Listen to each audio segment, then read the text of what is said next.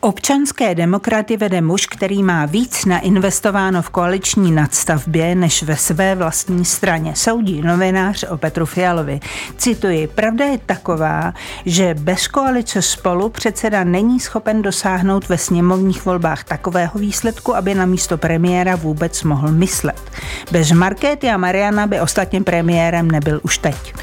Máme tu učebnicový příklad, kdy politická strana svou duši obětuje ve prospěch ambicí svého předsedy. Konec citace. Daniel Kaiser z Echo 24 a týdenníku Echo je mým dnešním hostem. Vítejte, dobrý den. Dobrý den, děkuji za pozvání. A hezký den z Plusu přeje Barbara Tachecí. Osobnost Plus.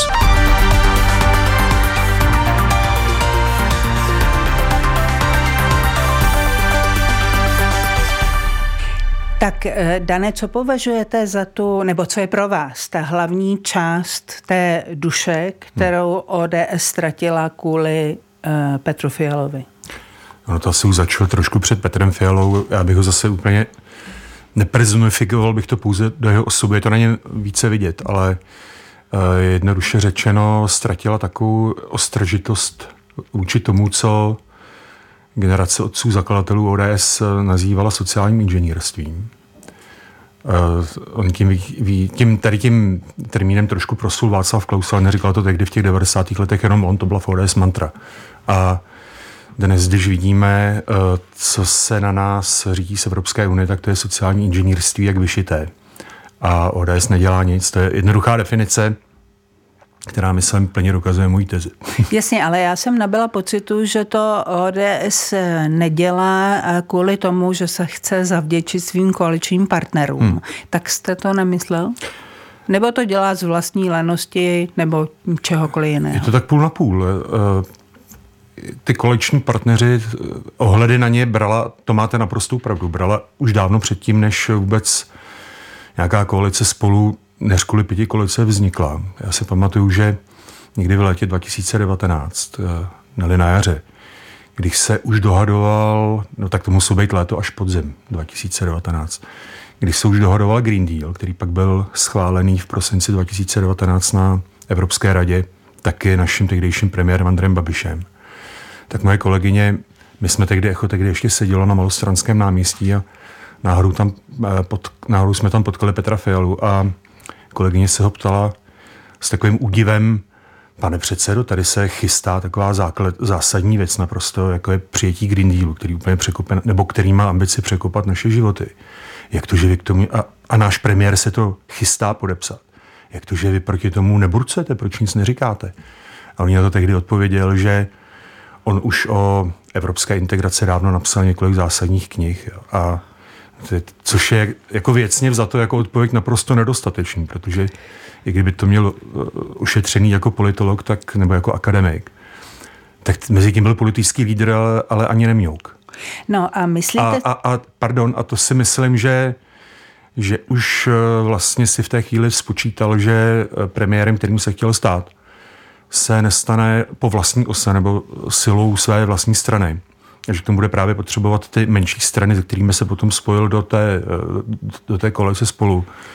A že by eh, to vyvolalo pnutí, eh, jiné názory na Green Deal třeba a prostě proto, eh, proto zazděl jaké, jakékoliv své námitky nebo jakoukoliv oponenturu. A zdá se vám, že takhle v úvozovkách zazděl prostě námitky, které byste od ODS čekal, Eh, proto, aby byl v koalici klid? No jistě. A eh, co pokládáte za to nejzásadnější, co ODS tímhle způsobem zazdila? To se trochu, to se trochu obávám, že se v té odpovědi budu mutat v kruhu. Nejzásadnější na tom je, že Oh, že, že, že prostě se nijak aktivně nebráníme uh, plánu to je obří plán na příštích uh, skoro 30 let. To je prostě, to by Stalin zblednul závistí tady v tom ohledu. To, to, to, Teď mluvíte o Green Dealu. O Green Dealu, takhle, takovýhle dlouhodobý plánování, který zasahuje do ekonomiky a do našich životů a, a které dost oslabuje český průmysl, které prostě lidem mluví do toho, čím budou jezdit, eh, jak budou doma topit, eh, jestli si budou muset pořizovat nová okna, nějaká umělá do, do baráku, na co si vzpomeneme. Jo. Ale ten kýžený cíl, jestli ano. můžu, no, nejenom se ptám, ten kýžený cíl, eh, to znamená méně CO2 ano. nad Evropou, tak to mm, podle vás není dostatečná, dostatečný argument pro to zvednout ruku pro Green Deal. Není. Protože jednak to není jenom nad Evropou, to se eh, množství CO2 v atmosféře spočítá pro celou planetu, takže prostě Evropa by to nevytrhla ani kdyby byla pravdivá ta, ta hypotéza, že eh, člověk svým hlavně teda průmyslovým eh, činěním nějak zásadně přispívá k růstu CO2 v atmosféře, což zatím není vůbec nějak časem vědecky dokázaná hypotéza. Takhle, zaznělo tady už mnoho uh, názorů o tom, myslím na hmm. plusu, hmm. že to tohle zrovna už dokázané je. Ale samozřejmě velmi, velmi diskutabilní je primárně to, že když to bude dělat sama Evropa a nikdo jiný, hmm. tak to nebude až tak moc platné. A na to oni zase říkají, že ale někdo musí být první, tak Evropa jo. pojď příkladem. Hmm. Eh, co byste tedy dělal se stavem planety? Dělal byste jenom krátce. Hmm. Nejste vědec, to já vím, hmm. ale um, navrhoval byste vůbec nějak něco regulovat? Uh, to je hrozně absolutně položená otázka. Eh, já bych řekl jenom to, že ta hypotéza opravdu není doložena úplně Musíme se vrátit k Petru Fialovi a k ODS, aby jsme o to neutekli k řešení no, celoplanetárních no, potíží. Ne, ale jednoduchá úvaha je ta, že mezivládní panel pro klimatickou změnu, který uh, si pořídila OSN na přelomu 80. a 90. let minulého století. Tak vlastně od počátku vyrábí grafy, ve kterých je předpověď toho, jak se bude vyvíjet teplota uh, na Zemi a ve spodních patrech atmosféry. A když si zprůměrujeme zpětně ty jejich scénáře, tak vidíme, že se otepluje asi jenom polovičním tempem, než to, co oni s údajně vědeckou autoritou už od počátku 90. let předpovídali. A přitom ale uh, toho, těch emisí CO2 v, ve vzduchu nebo v atmosféře přibývá, přibylo skoro dvakrát, nebo přibývá daleko víc, než s čím oni počítali. Čili logicky vzato ta hypotéza není vodotěsná. Tak, jasně. Hmm. Já tady s vámi dneska nemám jasně. v úmyslu o Green Dealu diskutovat. Tohle je všeobecně takový konzervativní hmm. eh, pohled na věc, že to není až tak potřeba, když to velmi zjednoduším. Eh, vy jste čekal od eh, eh Petra Fialy, že nějakým způsobem v průběhu svého vládnutí se bude snažit ještě o nějaké korekce, anebo už je to tak rozjeté, rozjetý, včera jsme zrovna tady o tom mluvili, že už je to tak rozjeté s, s Tomášem Pojarem, že se vlastně je otázka, jestli se do toho dá teď vstoupit. Co vy si... Já jsem od něj mnoho nečekal, takže jsem od něj ani tady v té základní věci nečekal uh, velký výkon, což je trošku škoda, protože si myslím, že Petr Fiala uh, zná tady ty slabiny, nebo, on si to uvědomuje. Jako myslím si, že on zase není uh, ne, teď se chci vyhnout slovu fanatik, ale, ale není dogmatik typu uh, ministra životního prostředí Petra Hladíka, který se tváří, že že tady tu hypotézu uh, vlivu člověka na CO2 a tím pádem na oteplování planety pomalu sám vymyslel 20 let předtím, jak se narodil. A nemá o tom žádnou pochybnost. Já si myslím, že Petr Fiala tady to ví, ale daří se mu ty už dva roky, co je u vlády. Tady o tom naprosto zásadním tématu prostě ani nesratit slovo. Jo? A e, nebyl ještě, pokud já vím, za ty dva roky přinucený žádným novinářem. Ani mnou, tak mě se třeba vyhejbá, mě nechce dát rozhovor tady do té co je premiérem, jo? ale nebyl přinucený žádným novinářem, aby vysvětlil tu svoji otočku uh, od jisté skepse, kterou tady k těm klimaticko-zeleným plánům měl k té v podstatě jakoby bezhlasné podpoře. Uh, Daniel... a, a, a jenom asi úplně poslední věc, aby jsme se tím tématem tady úplně nezabili navzájem, jo, ale e, já mám dojem, že je třeba o tom mluvit, protože e, za našich dospělých životů, nebo minimálně za mého dospělého života, mě, mě bylo v roce 89-18, e, že vlastně od toho roku 89 jsme nezažili, nebo nečelili jsme Eh, vlastně ve svobodném světě, který nám byl dán, tak jsme nečelili takovému plánu, jako je Green Deal. To je, je, je to jako úplně zásadní věc. Jasně. Eh, ne, že bychom nebyli regulovaní, to jsme byli, hmm. ale tohle je něco obrovského. Eh, na tom se shodneme. Pojďme od toho dál.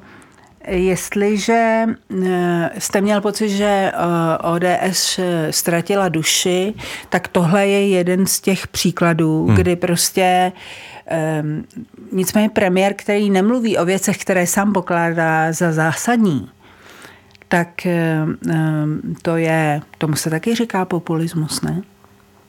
Tomu se říká eh, tomu se říká vyhýbavost nebo bázlivost. No ne, populismus v tom, že ne, nespochybňuje věci, které většina společnosti jako se tváří, že chce. Tak jsem to myslela. Jo, jo. No.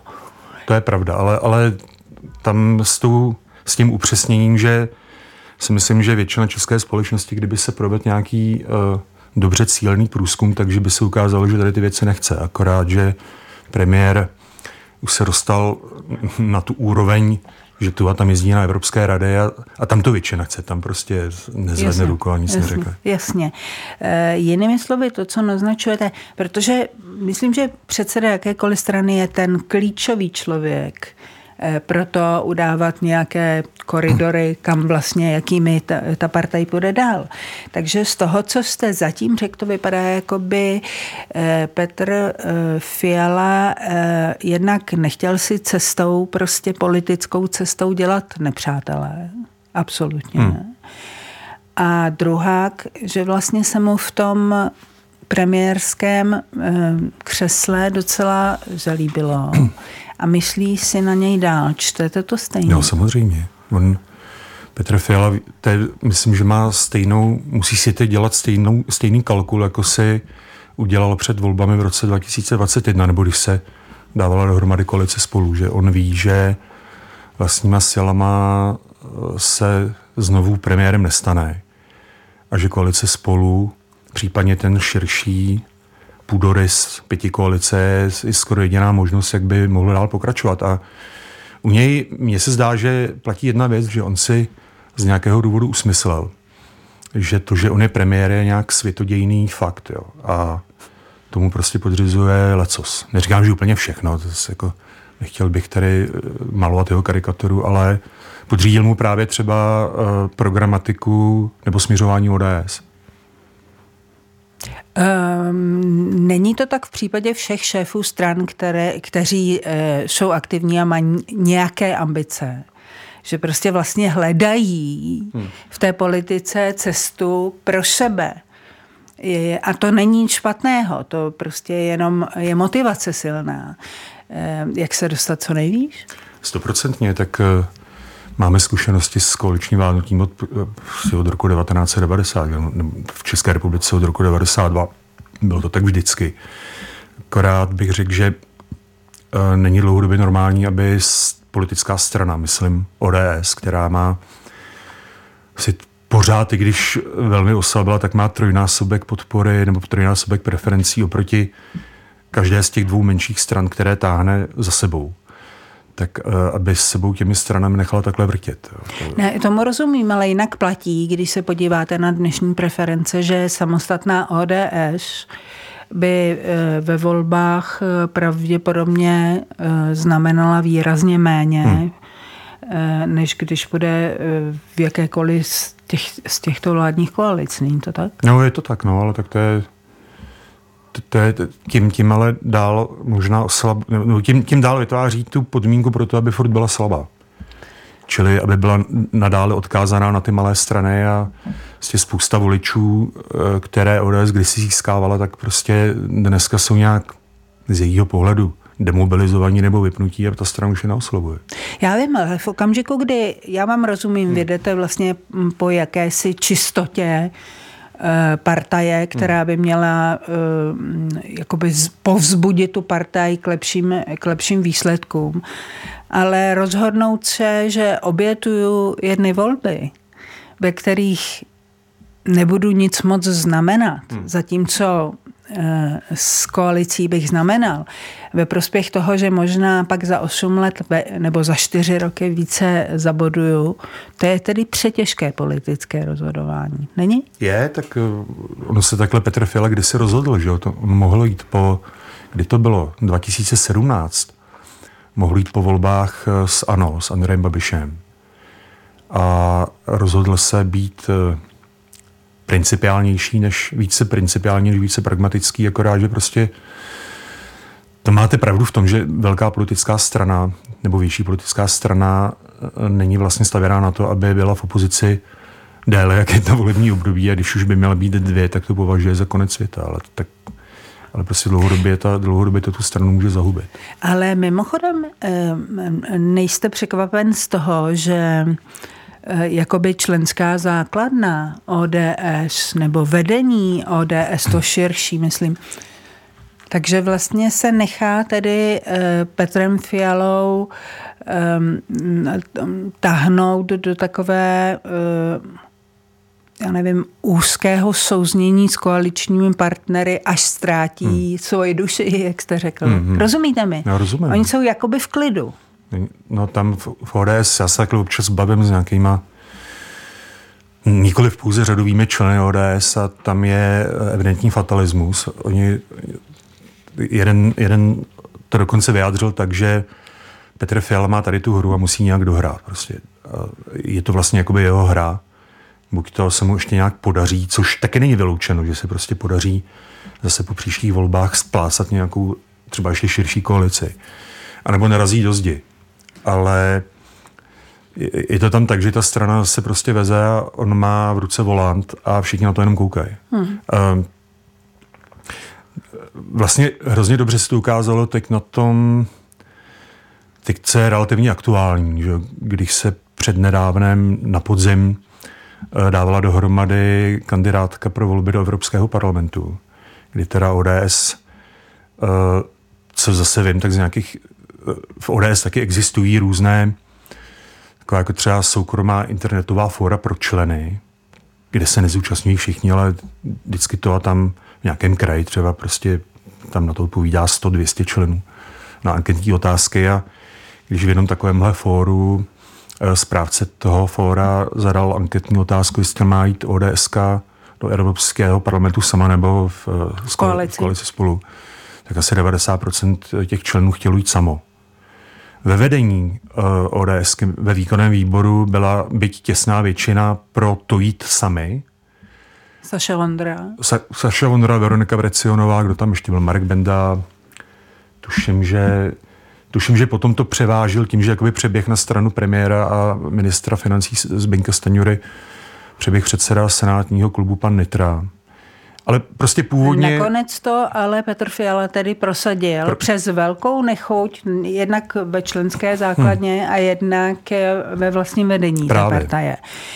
No to a, taky a něco říká. To, řekl bych, že to je učebnicová ukázka toho, jak eh, vlastně už se Petr Fiala uh, od té své strany odpoutal a když je v té straně proti nějakému jeho úmyslu odpor, tak ono překonává za pomoc jakých jako nadstranických struktur, což je dneska ta pěti koalice. Tam, eh, tam to bylo tak, že eh, tam potom bylo jedno jednání, které následovalo po té, co předsedové těch menších stran TOP 09 a KDU ČSL uh, Petrovi Fialovi v podstatě vyhrožovali tím, že kdyby šla ODS sama, takže že to ohrozí pěti koalici tady v domácí politice, nebo jakoby tu vládu, koalici spolu. On se tím nechal, nechal se tím nějak zahnat do úzkých a Potom bylo nějaké definitivní zasedání špiček všech těch tří stran, kde se vlastně za ODS Saša Vondra a tuším, že tam právě byla vlastně Veronika Vrecionová, tak byli v podstatě jediný dva z těch asi dohromady deseti lidí, kteří byli proti. Jasně. A Petra Fiala a Zbigněk Staňura se s ostatními stranami spojili proti ním. No tak to je, tohle je docela zajímavý, hmm. zajímavé vědět, abych tak řekla. A stále mm, zbytek ODSky jakoby ticho, ano. i když se šéf té partaje spojí s jinou partají, byť koaliční, hmm. ale proti vlastnímu vedení. Hmm. To, no není to zvláštní. No, je to bizár. Mimochodem, když tady byl eh, naposledy eh, váš šéf z Echo 24, Dalibor Balšínek, tak byl na koaliční vládnutí, jako byl z něj podobně nešťastně, jak jste vy a doporučoval jako lepší volbu velkou koalici ODS, ano. Aha. Aha. A hmm. teď se ptám, co byste doporučil vy, jak z tohohle ven? Tak nic, já nedoporučuju, ale pro, no ne, co by se vám pro, líbilo. Pro, pro, pro ODS by to dobře nebylo, protože by v té koalici byla slabší partner. A Andrej Babiš by si s nima, ani nevím, jak se to řekne slušně, vytíral podlahu. A bylo by to podobné dilema, před jakým stáli už trošku v tom roce 2017, jak jsme o tom teď ano. bavili, ano. Eh, kdy Petr Fiala, to bych mu teda přičet ke cti nebo k dobru, že ten, ten neváhal tehdy. Jako se ten asi už tehdy si docela dobře vyhodnotil, že prostě pro ODS by to bylo hodně nešťastná věc, ale byli v té ODS i ve vedení lidi, kteří si s myšlenkou jít, být jako slabší partner do koalice s Andrem Babišem zahrávali. Tak ti jsou tam stále, ne? Jsou tam asi stále. Já si myslím, že dva roky před volbami dělat předpovědi je ošemetná věc. Ne, vůbec to neměla být. Může se, stát, může se stát, že prostě to ta současná koalice zase nějak uplácá, ale, nebo ukoulí. Ne, ale... ale Dane, abyste mě dobře rozuměli, já nechci, abyste říct, předpovídal. Že, no jistě, já se ptám, co by se vám líbilo nejvíc Já si myslím, že z, z hlediska nějakého dlouhodobého zdraví ODSky by bylo lepší, kdyby pro příští volba skončila v opozici říká Daniel Kaiser z Echa 24. Pokud, pokud teda za ty, za, v tom druhém poločase nějak úplně radikálně nezmíní Jasně. směr, což zatím nevypadá. A týdeník Echo, já jsem už ráno, když jsem promovala náš pořad, tak jsem zmínila, že jsem vytahla nějaké staré vaše výroky. Hmm eh, eh, z doby eh, ještě asi 10 měsíců předtím, než Rusové zahájili tu zločinnou agresi, teď tu poslední na Ukrajinu. Tak a vy jste tehdy řekl, v roce 21 jste odpovídal na otázku, jestli je Rusko nepřítel. Jste odpovídal, není nepřítelem o nic víc než posledních 30 let. Je v lepší kondici než v 90. letech, ale současně zatlačeno daleko od Evropy, zeměpisně nejdál za posledních 100 let. A jak byste na stejnou otázku hmm. odpověděl dnes? Jestli je nepřítel? No tak v nějakém širším slova smyslu nepřítel je. V uším ne? Pro, protože, prosím? V uším ne? V uším ne, protože uh, právně my s nimi ve válce nejsme. Tady se tady právě dělal premiér Fiala, zase jsme u něj, bohužel. Uh, kdy nám tady sugeroval, a myslím, že to říkali explicitně, že jsme ve válce s Ruskem, to prostě není pravda. Tak kdyby jsme byli ve válce s Ruskem, tak by se, tak by jsme se všichni divili, co by se t- jako tak, taky mohlo dít. Jo. A Možná by děti Petra Fialy najednou si třeba oci na frontě. Ne, ale víte, ale... já pod pojmem nepřítel si nepředstavuju jenom jo, strany, rozumím, které rozumím. jsou ve válce. No tak to mluvíte o té širší definici ano, a tam, tam eh, se to bohužel dostalo do stavu, kdy, eh, kdy, kdy se Rusko chová jako náš nepřítel. Mm, eh, to znamená, když se chová jako nepřítel, tak to bude asi nepřítel. Je ano, to tak? Ano, jistě. Chápu to dobře. Tak um, um, co si uh, o vztahu západních zemí směrem k Ukrajině, uh, speciálně mluvím o té pomoci v téhle válce, hmm. myslíte teď? Je dobře, že Západ pomáhá, byť to poslední dobou samozřejmě skřípe, ale je ten postoj dobře?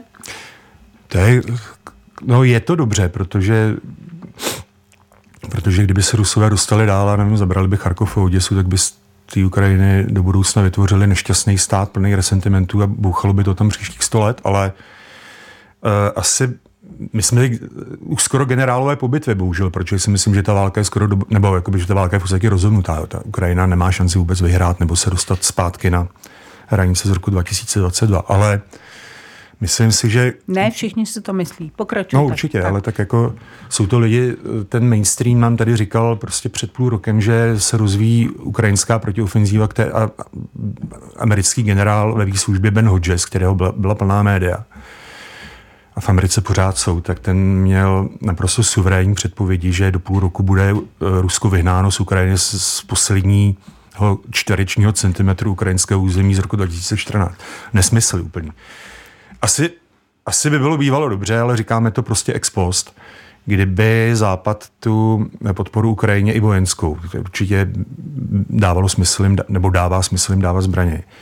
ale kdyby jí vázal na, nějaké, na nějakou politickou představu, na nějakou reálnou politickou představu, což neudělal. Kdyby prostě uh, řekli třeba, že to mohli, udělat, to mohli bývali udělat američani, prostě, že, že by bylo dobré teda obnovit ty hranice aspoň z roku 2022, ale přistoupit na to, že Ukrajina nebude v NATO. To jsem teď udělal básničku. přistoupit na to, že Ukrajina nebude v NATO, protože tady se právě nevím, jestli ještě na to máme čas, ale tady bychom se dostali do prehistorie té války, která, ne, to, to, která je naprosto zásadní. To, se, to, to si no, nemůžeme, to si no, nemůžeme dovolit. Eh, když se kdykoliv, když se mluvilo o členství Ukrajiny v NATO, ano, ne, zakažme, hmm. co jsme slíbili, neslíbili.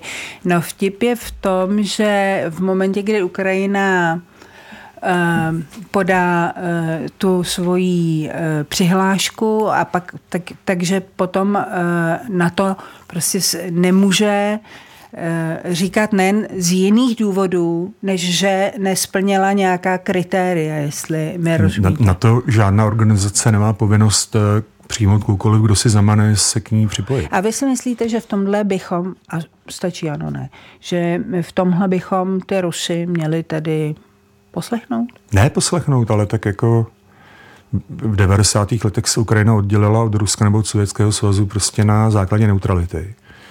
Eh, byla někdy v roce 97 ještě za Jelcina, kterého považujeme zpětně za No hlavně na základě prezidenta. příslibu, že Západ bude stát při ní. Že to ne, tak kdyby příslibem to, že budeme stát při Ukrajině, by bylo to členství v NATO, ale tady to bylo měkčí. Ale prostě a mě je to líto, my musíme končit. Dobře. Řekneme si to někdy příště. Daniel Kajgizr, Echo 24 týdenník Echo. Děkuju. Moc děkuju za pozvání. A hezký den z Plusu přeje Barbara Tachecí.